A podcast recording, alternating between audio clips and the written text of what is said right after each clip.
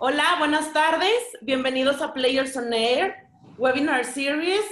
En el marco de nuestro 14 aniversario, estamos muy emocionados por compartir con ustedes este nuevo proyecto de Grupo Players.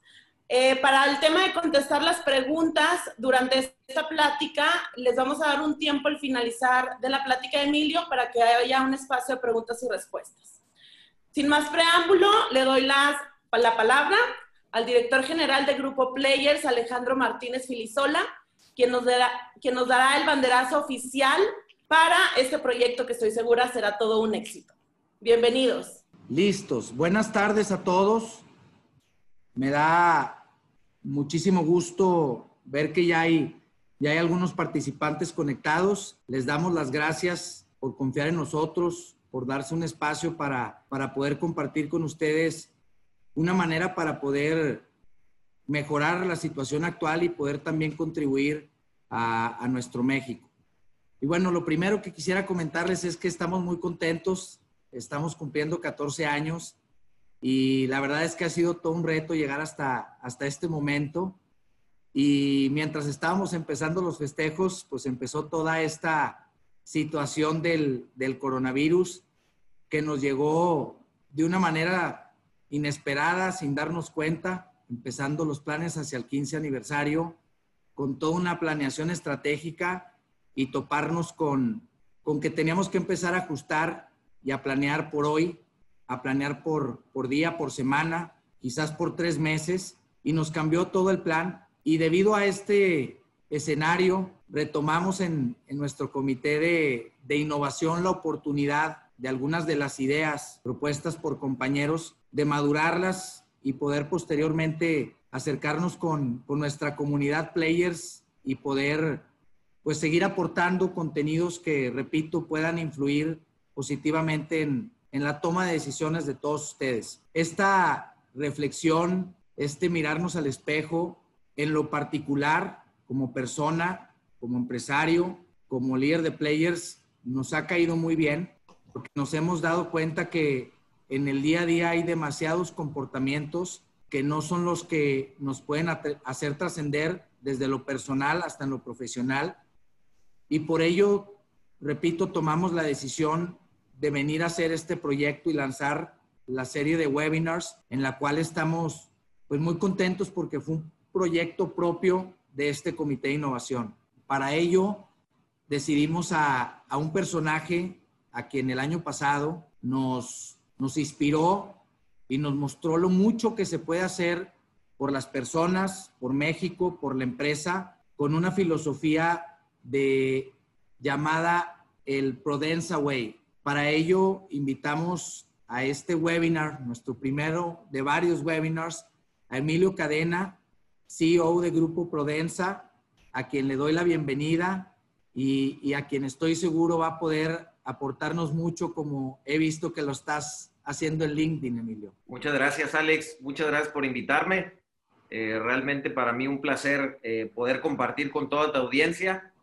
Y creo que es momento de estar conectados. Estamos lejos, pero estamos conectados. Yo creo que esa es una decisión que tomamos nosotros y afortunadamente tenemos ahora estas herramientas tecnológicas que a lo mejor no habíamos descubierto con esta profundidad, que nos ayudan mucho. Nos hemos quejado a veces de la tecnología que aleja a las personas, pero creo que hoy hemos aprendido que sí hay formas de cómo esta misma tecnología nos puede mantener unidos y comunicados. Así que gracias por invitarme. No, gracias a ti, Emilio, y me desconecto para que tú continúes. Gracias. Gracias. Pues gracias a todos por conectarse. Otra vez es un placer para mí estar aquí.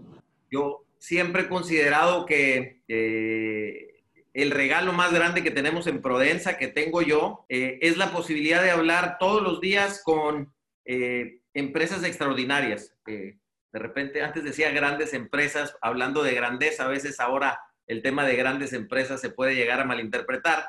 Y creo que hay, otra vez, es compartir con ustedes un poco lo que vamos aprendiendo todos los días. Y creo que hoy, en forma acelerada, de estas buenas empresas, estas extraordinarias empresas que existen en México y en otras partes del mundo, porque creo que el aprendizaje tenemos que saber aprovecharlo en forma colectiva de lo que está pasando en otras partes del mundo. Entonces, mi idea es compartirte algunas de estas cosas que estoy viendo para cómo convertir en oportunidades lo que estamos viviendo el día de hoy. Parece un poco trillado el tema, pero yo digo que no tenemos opción. Me parece que siempre tenemos la posibilidad de elegir por lo menos dos alternativas. Y creo que yo siempre elijo la de actuar y la de buscar cuáles son las lecciones y los aprendizajes que tenemos en estos momentos tan difíciles, para ver cómo podemos salir de ellos y salir fortalecidos. Y empezaría diciendo que no cabe la menor duda, que por lo menos yo me considero de la generación NAFTA, tanto porque empieza la apertura de México, cuando yo termino de estudiar y empiezo a trabajar, pero también porque me dedico al tema del comercio exterior, particularmente con Estados Unidos, pero con otras partes del mundo. Y no tengo la menor duda que nuestra generación jamás había visto algo similar a lo que estamos viendo el día de hoy. Ni siquiera creo que cuando empezamos a ver qué estaba pasando esto en China nos imaginábamos hacia dónde íbamos y hasta dónde íbamos a llegar. Ayer que se declara la fase 3 en México, que básicamente creo que para temas, digamos, relevantes de esta plática de hoy, mantiene el tema de la operación de los sectores esenciales. Ahorita voy a hablar de ello porque me parece que el término operación de sectores esenciales pareciera que solo opera lo que llama esencial el decreto presidencial, pero creo que tiene que ver con que solo está reunido colectivamente como lo hacíamos anteriormente esos sectores, porque muchos de nosotros, aunque no estamos ya en nuestras oficinas, me parece que no estamos dejando de operar y creo que eso es muy importante. La otra cosa, obviamente, el tema de movilidad cada vez más y extender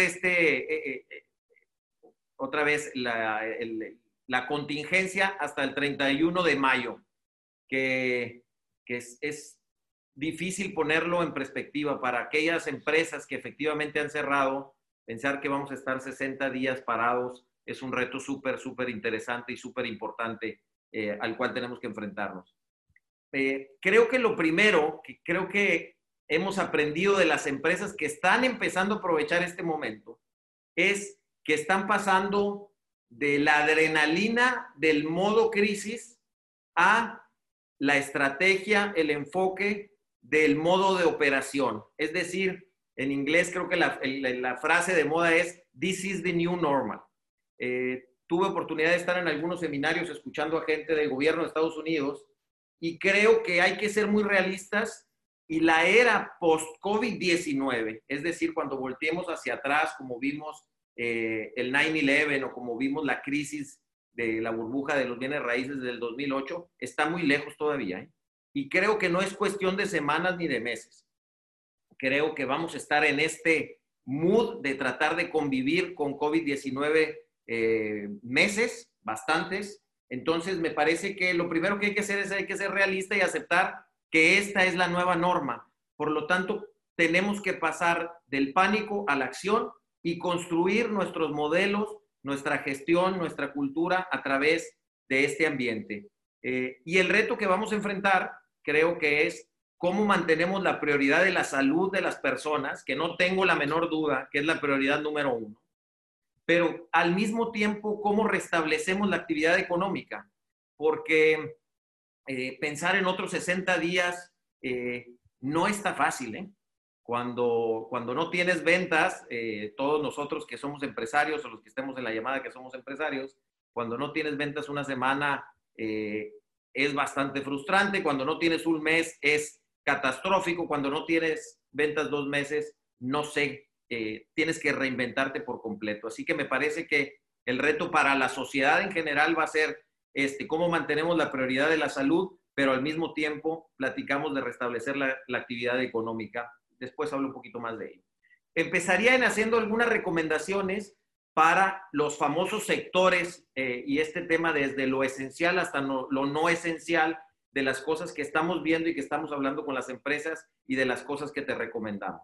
Y empezaría con el sector esencial, con aquello que llama el decreto a sectores esenciales, y estoy hablando específicamente de México. Lo primero es que estés claro en la justificación de cómo estás en el decreto del 31 de marzo definido como esencial, ¿sí? Y creo que más allá de solamente estar definido, es muy importante tener la documentación de por qué eres esencial, ¿sí? La segunda recomendación que te hago es el tema de reforzar, mantener, incrementar todo lo que puedas las medidas de prevención a los temas de salud. Y lo digo porque creo, y esta sería mi cuarta recomendación, que el tema central para las empresas esenciales es cómo te mantienes comunicado, cómo te mantienes poniéndole atención a la gente que trabaja contigo. Yo creo que una de las cosas que tiene que pasar en la comunidad en general, en algunos países está pasando. A mí me parece que aquellas personas que trabajan en los sectores esenciales, es decir, los agricultores que están en el campo, los obreros que están en las plantas de manufactura de componentes médicos, los repartidores que están encargándose de llevarte los productos de plataformas de comercio electrónico a tu casa. Yo creo que ellos son los héroes de la película del día de hoy y ellos son los primeros que requieren, desde luego la gente, los policías, los bomberos, los doctores, las enfermeras. Todas estas personas que son sectores esenciales son los héroes nacionales. No solamente los doctores, creo que sin duda lo son, pero hay muchos otros actores de la economía y de la actividad del país que son los héroes nacionales, que tenemos que asegurarnos que los demás hacemos lo que nos toca para que ellos puedan continuar con sus actividades. Entonces, la recomendación para los esenciales es mantente muy cerca de la gente, porque para ellos ir a trabajar con este altísimo sentido de responsabilidad, seguramente les da miedo, seguramente tienen preguntas. Necesitamos asegurarnos que nos mantenemos comunicados con ellos para que podamos ayudarles a mantenerse otra vez trabajando en estos sectores esenciales. Y la otra recomendación, desde luego, que siempre la haré, es obedecer a la autoridad. Es decir, hay que asegurarnos que estamos cumpliendo las reglas. Siempre hemos hablado en Prodensa y con las empresas con las que trabajamos del tema de cumplimiento legal. Sin embargo, también pienso que lo importante es participar en otros foros para asegurarnos que estamos dándole nuestras recomendaciones a la autoridad de lo que pensamos que puede ser. Y por último, para las esenciales diría, es bien importante para tu reputación y para tu futuro que escuches a tus clientes. El hecho de que tengas la posibilidad de vender y que nosotros como consumidores tengamos a veces la única alternativa de comprarte a ti por ser esencial, implica muchísima ética y muchísimo respeto de ustedes, los esenciales, hacia el resto del mercado para que construya sobre tu marca. Creo que es un tiempo de solidaridad súper importante para las empresas esenciales. Después viene un tema que para nosotros en lo particular ha tomado la gran mayoría de nuestro tiempo, es aquellos que somos cadena de valor de las esenciales, es decir, que produces un componente, que das un servicio para, por ejemplo, para la industria médica.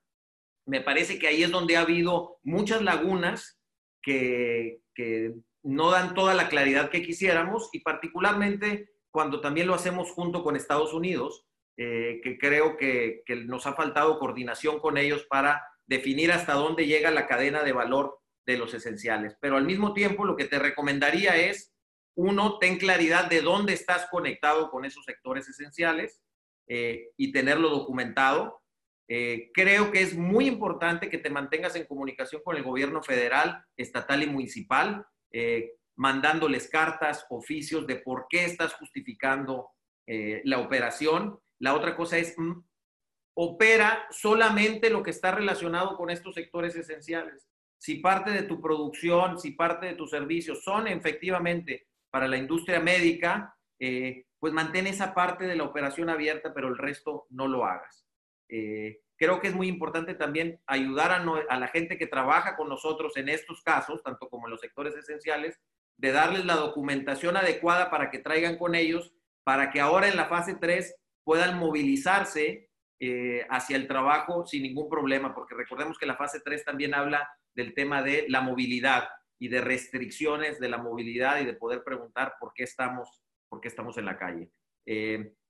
Sin duda, más relevante todavía el tema de comunicación con los trabajadores y el de estar en contacto con la autoridad. Entonces, Creo que este ha sido uno de los grandes retos y mucha de la atención se ha ido en esto de las cadenas de valor, de los esenciales que a lo mejor no están muy claras. Creo que es un gran reto, pero no creo que sea el mayor reto que tenemos el día de hoy, hablando específicamente desde el punto de vista económico y de las empresas y del trabajo. Creo que el reto más grande que tenemos es para aquellos sectores que somos llamados no esenciales. Y dentro de los no esenciales existimos dos categorías. Estamos los esenciales, los no esenciales que nos dicen ya no puedes operar en tu oficina, pero tienes que seguir trabajando. Ese es el caso de Prodensa, donde tenemos todas nuestras oficinas cerradas. Sin embargo, no todos nuestros clientes están y algunos de nuestros clientes que están cerrados necesitamos seguir haciendo la labor de recursos humanos, necesitamos seguir haciendo el tema de cumplimiento legal, necesitamos seguir atendiendo a proveedores, necesitamos seguir administrando y pagando los impuestos. Entonces, es un reto bien interesante este tema de ser no esencial, pero sí seguir trabajando, ¿sí? Y luego viene lo que me parece más difícil desde el punto de vista del empleo y de la empresa, es cuando te llaman a ser no esencial y tienes que cerrar. Y a eso me refiero al que tiene una tintorería, al que tiene una pastelería, al que tiene una estética, al que tiene una escuela privada, a los que dan clases de música, etc. Ese reto, al que tiene un restaurante, me parece que es donde se requiere muchísima atención para asegurarnos que podemos apoyar a este sector de la economía y un poco trataré de darte para ese sector algunas recomendaciones, ojalá que te puedan llegar a servir. Creo que todos los que estamos en este sectores de no esenciales, tanto operando o no, no tenemos otra alternativa más que reinventarnos. Me parece que la ventana de este nuevo ordenamiento de cómo van a operar las cosas, porque hay que aceptar que no pensamos que las cosas van a ser iguales. Como viajar fue distinto antes y después del 9/11, me parece que la economía en general va a ser antes y después del COVID. Y entonces, ¿cómo encontramos la forma de reinventarnos para seguir siendo valiosos en este momento? Me parece que es súper relevante. Y por cierto, creo que este tema de los esenciales, de los más o menos y de los no esenciales es muy importante porque también aplica para las personas que trabajamos en las empresas. Es decir, cómo nos convertimos en esenciales para las organizaciones a las que trabajamos, desde luego para los clientes que atendemos. Y me parece que ahí está el reto más importante y ahí elaboraré un poquito. ¿Qué es lo que te recomiendo? Lo primero, desde luego, es cuidar los recursos. Me parece que ahorita es el tema de cómo le haces para estar en la austeridad lo más posible, pero manteniéndote operando, ¿sí? Segunda recomendación que te hago, necesitas pasar de la queja a la acción. Y yo lo decíamos hoy en una conferencia que tenemos todos los miércoles, toda la gente de Prodensa nos conectamos para poder estar comunicados. Creo que no hay momento de más chamba que la que tenemos ahorita. Es decir, hay que jalar. Creo que esa es la segunda cosa. Para salir de esto y para salir fortalecido, me parece que el tema de esfuerzo, de cultura de esfuerzo, es más importante que nunca. Entrando a recomendaciones más específicas, creo que las empresas que estamos viendo, que están pudiendo empezar a reinventarse, están haciendo dos cosas muy bien. Una es escuchar a su equipo, ¿sí? ¿Cuáles son las ideas? ¿Cuáles son las preocupaciones? ¿Cuáles son las alternativas que tenemos? Y la segunda cosa que estamos haciendo muy bien es escuchar a nuestros clientes. Yo decía yo ahorita, estamos lejos, pero más conectados que nunca. A nosotros, yo creo que lo primero que nos causó este tema del COVID, de tener que cerrar algunas de nuestras oficinas en general, pero es, nos tuvimos que poner más en contacto con nuestros clientes. Hemos estado escuchándolos más, hemos aprendido más de ellos, porque a final de cuentas, la única forma de entender cómo reinventas tu oferta de valor es escuchando a esos clientes. Nosotros decimos, el cliente siempre gana porque es el único en toda esta cadena que está dispuesto a pagar por el valor. Por lo tanto, es el primero que tenemos que escuchar. Y por otro lado, es el equipo que trabaja en nuestras organizaciones a la hora de escucharlos, donde están la mayoría de las ideas de innovación. Una vez haciendo esto, me parece que es también muy importante, el reinventar tus prácticas y la del equipo completo. No podemos trabajar de la misma manera. Y aquí haría tres comentarios específicos. La primera es la autogestión. El hecho de levantarte, bañarte, subirte al carro, subirte al transporte público, ir a la oficina, era como un detonador de la rutina de decir, tengo que empezar a trabajar. Hoy no tenemos esa parte. No tenemos a nadie junto a nosotros, no tenemos la presión social de llegar a la oficina o no, de estar trabajando, etc. Entonces, me parece que la autogestión y la automotivación se convierten para los individuos en una de las características más importantes. Hablaba yo de asegúrate que no te conviertes en no esencial como persona. Esta para mí es la primera cosa que necesitas. La segunda cosa que necesitamos es agilidad. No es el ambiente amigo de la perfección el día de hoy. No quiero decir hacer las cosas mal, pero la perfección nos resta agilidad. Lo que necesita nuestro cliente, lo que necesita el mundo el día de hoy es que nos movamos y que nos movamos muy rápido. Entonces, si combinas autogestión, automotivación con agilidad, me parece que puedes empezar a moverte de este lugar en donde estamos, que es aparentemente pura crisis, porque sí van a estar las respuestas en los clientes, sí van a estar las respuestas en el equipo. El tema es que tengamos las prácticas para poder hacerlo. Y por último, en este tema que te recomiendo de redefinir prácticas, es el tema de flexibilidad. Lo discutía con uno de mis hermanos, con Nacho, decía, hoy los alcances, el scope que hiciste con el cliente antes es irrelevante.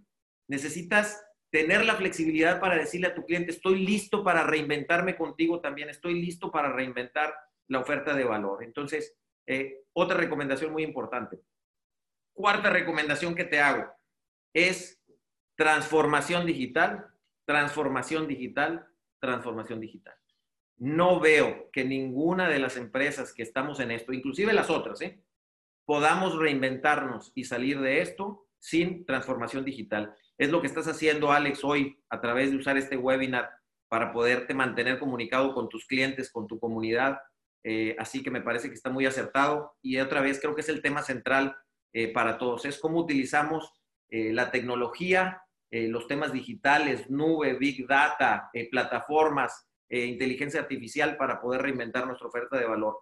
Muchos de nosotros ya traíamos el gusanito de la transformación digital, ya traíamos proyectos, estrategias, pero creo que COVID-19 viene a decir, acelera en el tema de transformación digital, no te doy otra alternativa más que te subas a esta ola de transformación, que yo creo que además va a hacer que nos mantengamos como empresas, particularmente mexicanas, competitivas a nivel mundial, porque hay muchas otras partes del mundo que a lo mejor van un poco más adelante de nosotros.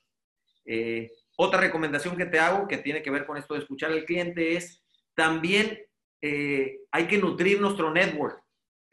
Estábamos muy ocupados haciendo el día a día antes de COVID-19. Yo creo que he hablado con más amigos, con más personas en las últimas 3 semanas de lo que había hecho los últimos 2 años. Así que también aquí en el network existen muchísimas posibilidades de reinventarnos, de buscar alianzas, de buscar alternativas. Así que todo esto lo que hace es que desarrollemos, yo diría, un ecosistema que nos permite estar innovando con respecto de nuestra oferta de valor. Iría ya como para ir cerrando esto y poder dejar la oportunidad para interactuar con la audiencia. ¿Qué pienso que necesitamos como país y como región para poder consolidar esto y para poder hacer que las cosas para nosotros sean un poco más fáciles? Y particularmente hoy quería centrarme en este tema de las no esenciales, tanto aquellas que están cerradas porque no tienen posibilidad de operar bajo su viejo paradigma, como aquellas que estamos operando pero no estamos reunidos como lo hacíamos antes en los equipos. Esas son las recomendaciones, pero nosotros necesitamos un ecosistema más grande que nos permita poder crecer en ello. Y entonces yo diría, ¿qué necesitamos como país y qué necesitamos como región? Creo que lo primero que necesitamos es seguir las reglas para cuidarnos. Yo digo, y Miguel Treviño, alcalde de San Pedro, lo usa mucho, es cuídate para que me cuides.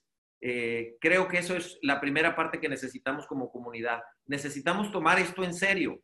Necesitamos cuidar la salud de cada uno de nosotros porque somos tan frágiles como el más descuidado.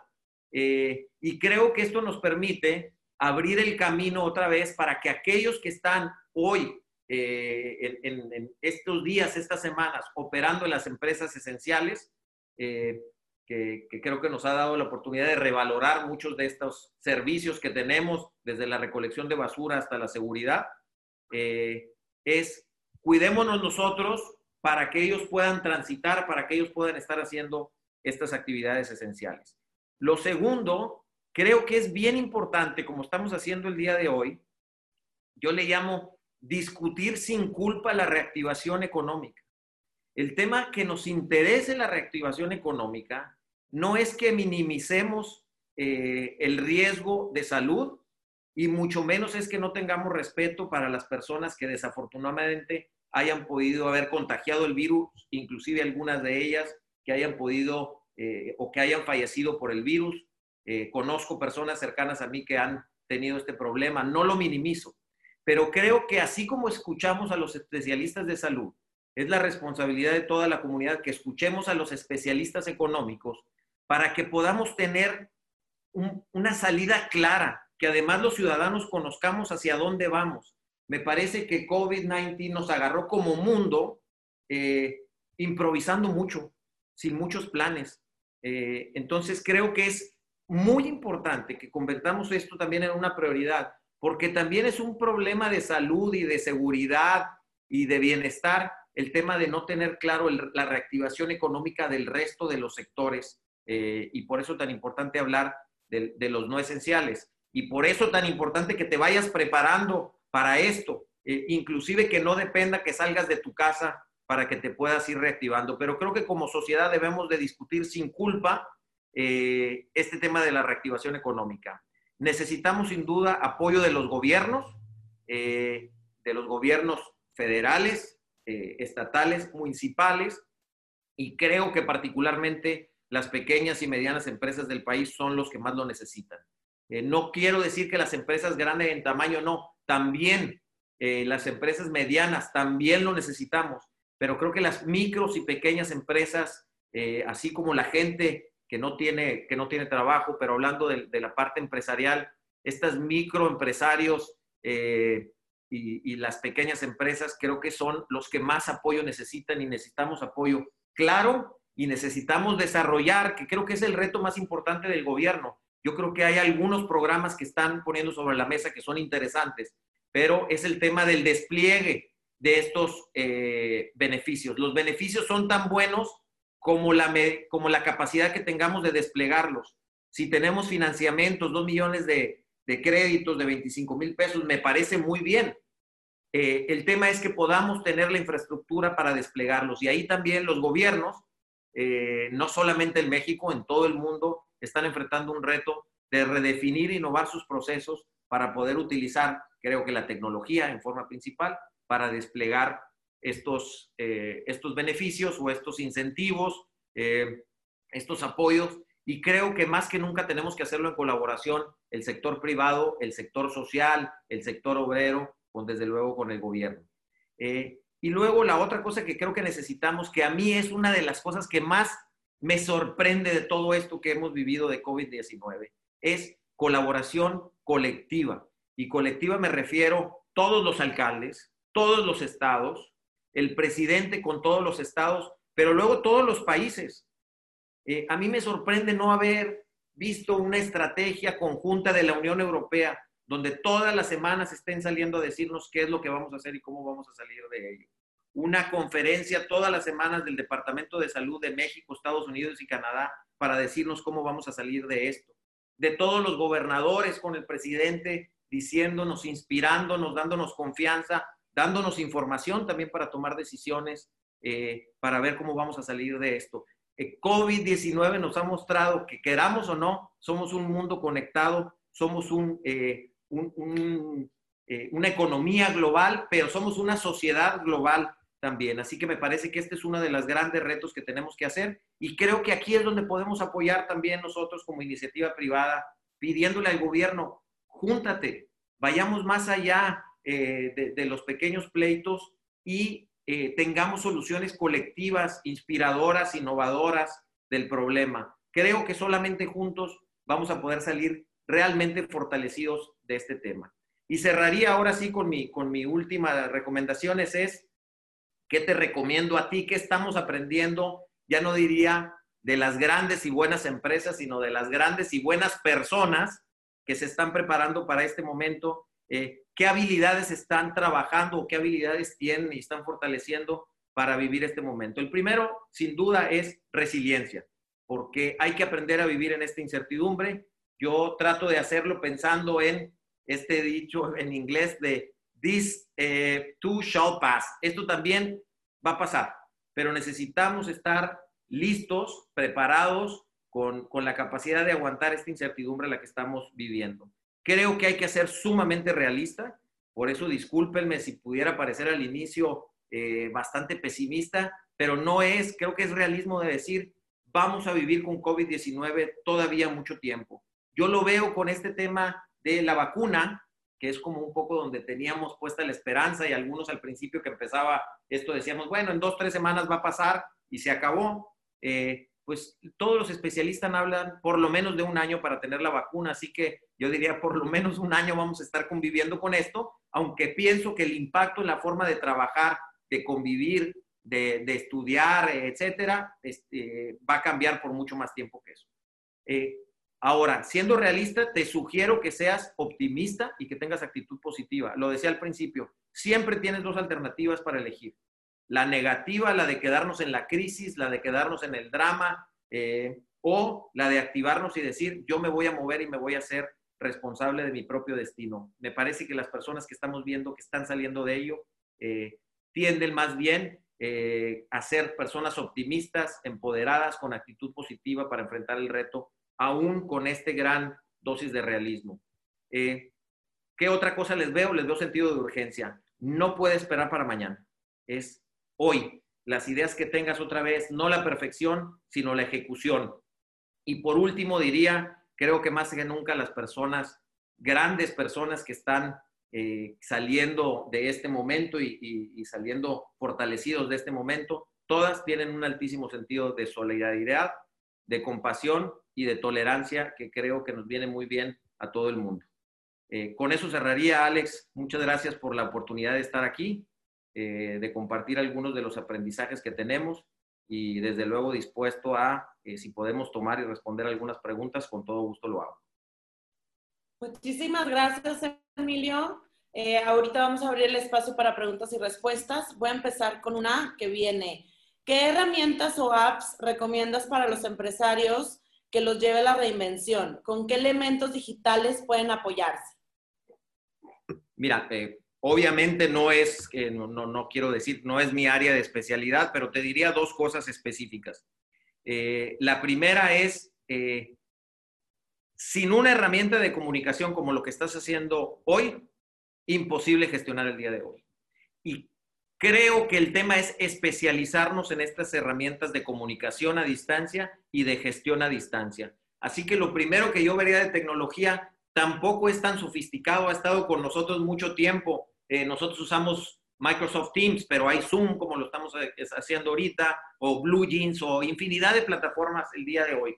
Es una plataforma tecnológica de comunicación remota y de gestión. Porque no solamente es cómo nos juntamos y cómo hablamos, sino es qué pasa con la minuta del día de hoy, qué pasa con los acuerdos del día de hoy, con el seguimiento al día de hoy. Así que creo que lo primero que yo buscaría sería ese tipo de plataformas. Desde luego después viene mucho más en el tema de transformación digital y yo creo que ahí hay que aprender sí o sí de nube. Me parece que las grandes empresas de tecnología como Amazon Web Services están dispuestos a enseñar y a colaborar para que se pueda aprender, pero no solamente nube, creo que después tenemos que entrarle muy rápido a temas de inteligencia artificial. Y ahí no soy el experto, pero hay muchas plataformas que se pueden usar para aprender. Creo que se me pasó decir esa parte, pero me parece que la herramienta más importante es estar dispuesto a aprender nuevas cosas. Hay que desaprender para aprender.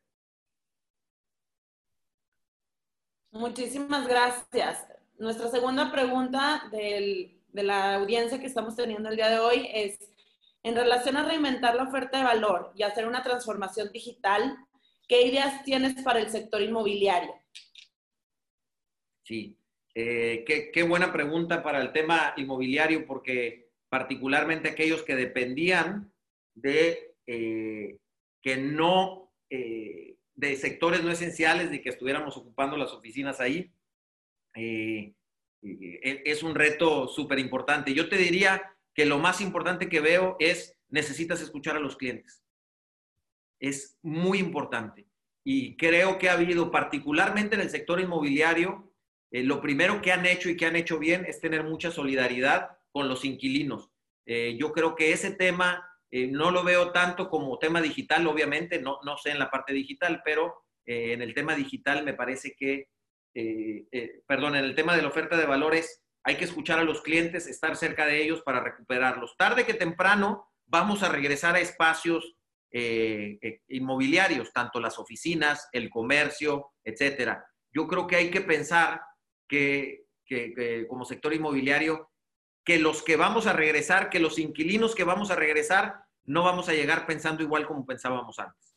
Probablemente necesitemos espacios más flexibles, probablemente necesitemos términos de rentas distintos, porque una de las cosas que nos vamos a dar cuenta a lo mejor es que no necesitamos tanto espacio como el que teníamos antes, porque hay otras formas de gestionar. Entonces, más que la parte tecnológica del sector inmobiliario, yo diría, la recomendación que yo te haría es, hay que duplicar el esfuerzo de escuchar al cliente. Excelente. Y nuestra tercera pregunta viene de, en el ecosistema, ¿qué debemos hacer como empresarios para presionar al gobierno federal a tomar acciones que beneficien a las pequeñas empresas? Pues mira, yo creo que hay que hablar mucho y hay que hablar mucho en colectivo. Y me refiero, yo me acercaría con tus cámaras, con tus asociaciones. Me parece que también ellas se están reinventando.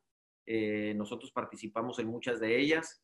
Y creo que lo más importante es dos cosas. Necesitamos también hacernos relevantes desde el punto de vista, y estoy hablando como empresarios y como empresa. Hay que recuperar la marca de lo que quiere decir ser empresa y ser empresario. Me parece que como muchas cosas en la vida, pero el ser empresa y el ser empresario es una de las vocaciones más trascendentales que hay. El generar bienestar es una cosa espectacular. Me parece que hemos dejado de un lado la tarea de que se entienda el valor de la empresa, el empresario, el ejecutivo que trabaja, los empleados que trabajamos en las empresas, particularmente en todas estas empresas formales. Y creo que tenemos que convertirnos en una fuerza, lo voy a llamar política, no porque diga que hagamos un partido político, no, eso que lo haga cada quien en lo individual, pero sí a que es un segmento súper importante de la sociedad y que de este segmento depende muchísimo del bienestar y de la paz del país. Creo que lo importante es no solamente hacer esta presión colectiva, porque yo no usaría la palabra quejarse, la palabra es, para mí es, ¿cómo le hacemos para ir a llevar propuestas razonables para los momentos, razonables para los países, razonable para las filosofías que el día de hoy, como pudiera ser México, pudiera ser Estados Unidos, hay gente que dirige el país porque democráticamente están ahí dirigiendo el país? ¿Cómo le hacemos para llevar propuestas constructivas, propositivas de lo que necesitamos para ir para adelante? Y creo que las propuestas tienen que ser realistas también para el momento. Así que yo lo más importante que recomendaría es traer propuestas, no solamente quejarse. Para quejarse yo creo que hay que hacer fila, pero si alguien se quiere quejar y trae propuesta, me parece que los organismos empresariales y la sociedad civil organizada está deseosa de recibir estas propuestas razonables. Muchas gracias. Tengo unas dos últimas preguntas. De Óscar González, dice, gracias Emilio y Alex, excelente iniciativa. Cuando mencionas flexibilidad, pero la cartera comienza a vencerse, ¿qué es lo que ustedes están haciendo para no ser rígidos y no correr el riesgo de rasgar la relación con tus clientes? Pues mira, no sé. La respuesta es, creo que precisamente es agilidad y flexibilidad. Quiere decir que lo que estamos haciendo es tratando a cada cliente en forma distinta. Estamos tratando de ser evidentes, que creo que lo hacemos y lo hacemos bastante bien, en lo valioso que somos para ellos más en este momento. Por eso yo al principio hablaba de este tema de necesitas convertirte en relevante, y creo que todo nuestro esfuerzo está en la relevancia, pero en la relevancia real y además que los clientes se den cuenta. Entonces creo que uno de los trabajos importantes en esto es que los clientes se den cuenta por qué eres relevante y por qué eres importante. Y de ahí el más yo creo que es hablar y tratar de diseñar con cada uno de tus clientes soluciones específicas que puedan, en este, o también otra vez trillado, ganar, pero me parece que tanto a las empresas, es decir, tanto a los clientes como a los que prestamos los servicios o vendemos nuestros productos, a nadie le conviene que el otro muera, ¿eh? Las cadenas de valor tan integradas, por eso hay tanta presión de Estados Unidos para México para restablecer cadenas de valor. A todos lo que nos conviene es que todos podamos sobrevivir y salir fortalecidos. Así que yo diría, hay que hablar mucho, y yo le diría a los dos lados, tanto a ti como el que presta el servicio, relevancia, valor, flexibilidad, hablar mucho, y a los clientes decirles, no te conviene que mueran los proveedores. Y sobre todo teniendo proveedores que te dan valor, es bien importante mantenerlos y otra vez, navegar esta tormenta juntos. Muchísimas gracias. Aquí nos escriben, hola Emilio, ¿cómo estás? Súper duda. En lo que respecta a empresas del sector privado que tenían pensado incursionar en el mercado global este año, ¿qué tantas posibilidades de internalización exitosa existen independientemente del sector a incursionar y el giro de la empresa?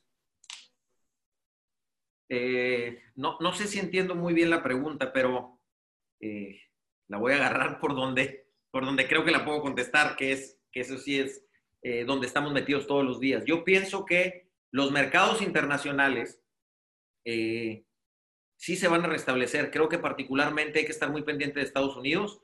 Estados Unidos, nada más a las pymes, les acaba de inyectar $700 mil millones. Va a invertir más del 10% de su Producto Interno Bruto en la reactivación económica. Creo que sí hay mercados, y el día de hoy México, y por los últimos 25 o 30 años ha dependido de las exportaciones a Estados Unidos. Ahí está ese mercado, ahí está ese cliente.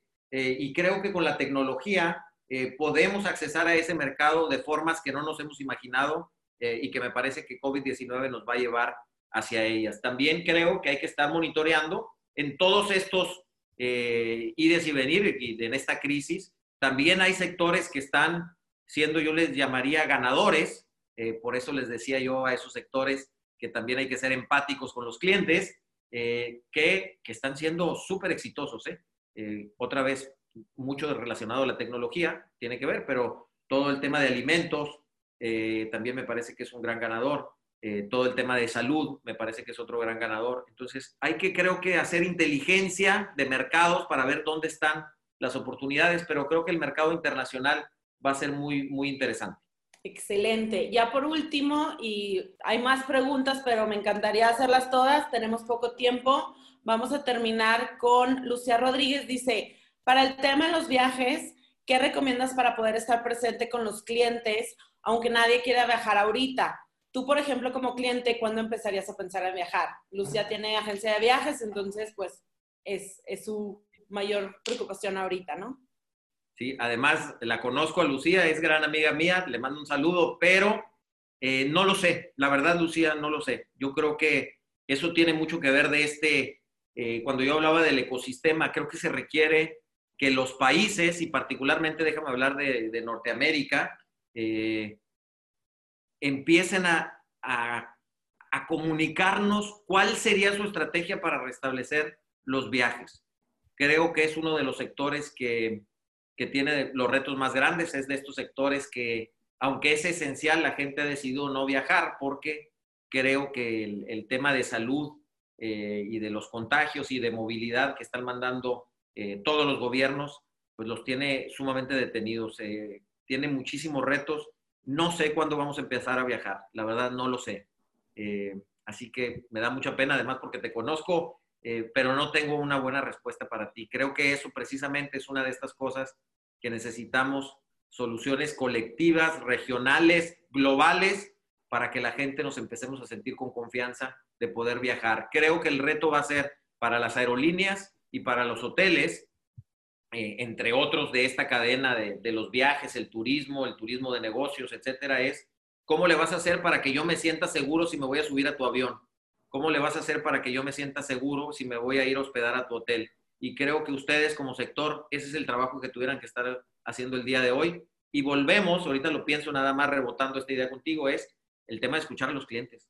Hay que estar hablando con los clientes para ver qué vas a, cómo te imaginas el hotel y cómo te imaginas el avión dentro de unas semanas, dentro de unos meses que tengamos que volvernos a subir. Me parece que lo que sí es fundamental es que aquellas personas que por estar en actividades esenciales se tienen que subir a un avión, a viajar, se tienen que hospedar en un hotel fuera de su casa, necesitamos asegurarnos como sector que los atendemos de maravilla para que se sientan seguros.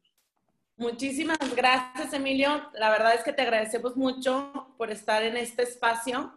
Le damos cierre a este webinar, a Players on Air, y queremos hacer la invitación ahorita a toda la audiencia que nos acompaña, para que nos acompañe el día de mañana. Vamos a tener aquí en un espacio a Javier García Iza, el CEO de IOS Offices, con su plática de México Resiliente, y el link para el registro lo pueden también encontrar en nuestras redes sociales. Te agradezco de nuevo, muchísimas gracias por tu tiempo, sabemos que es valioso.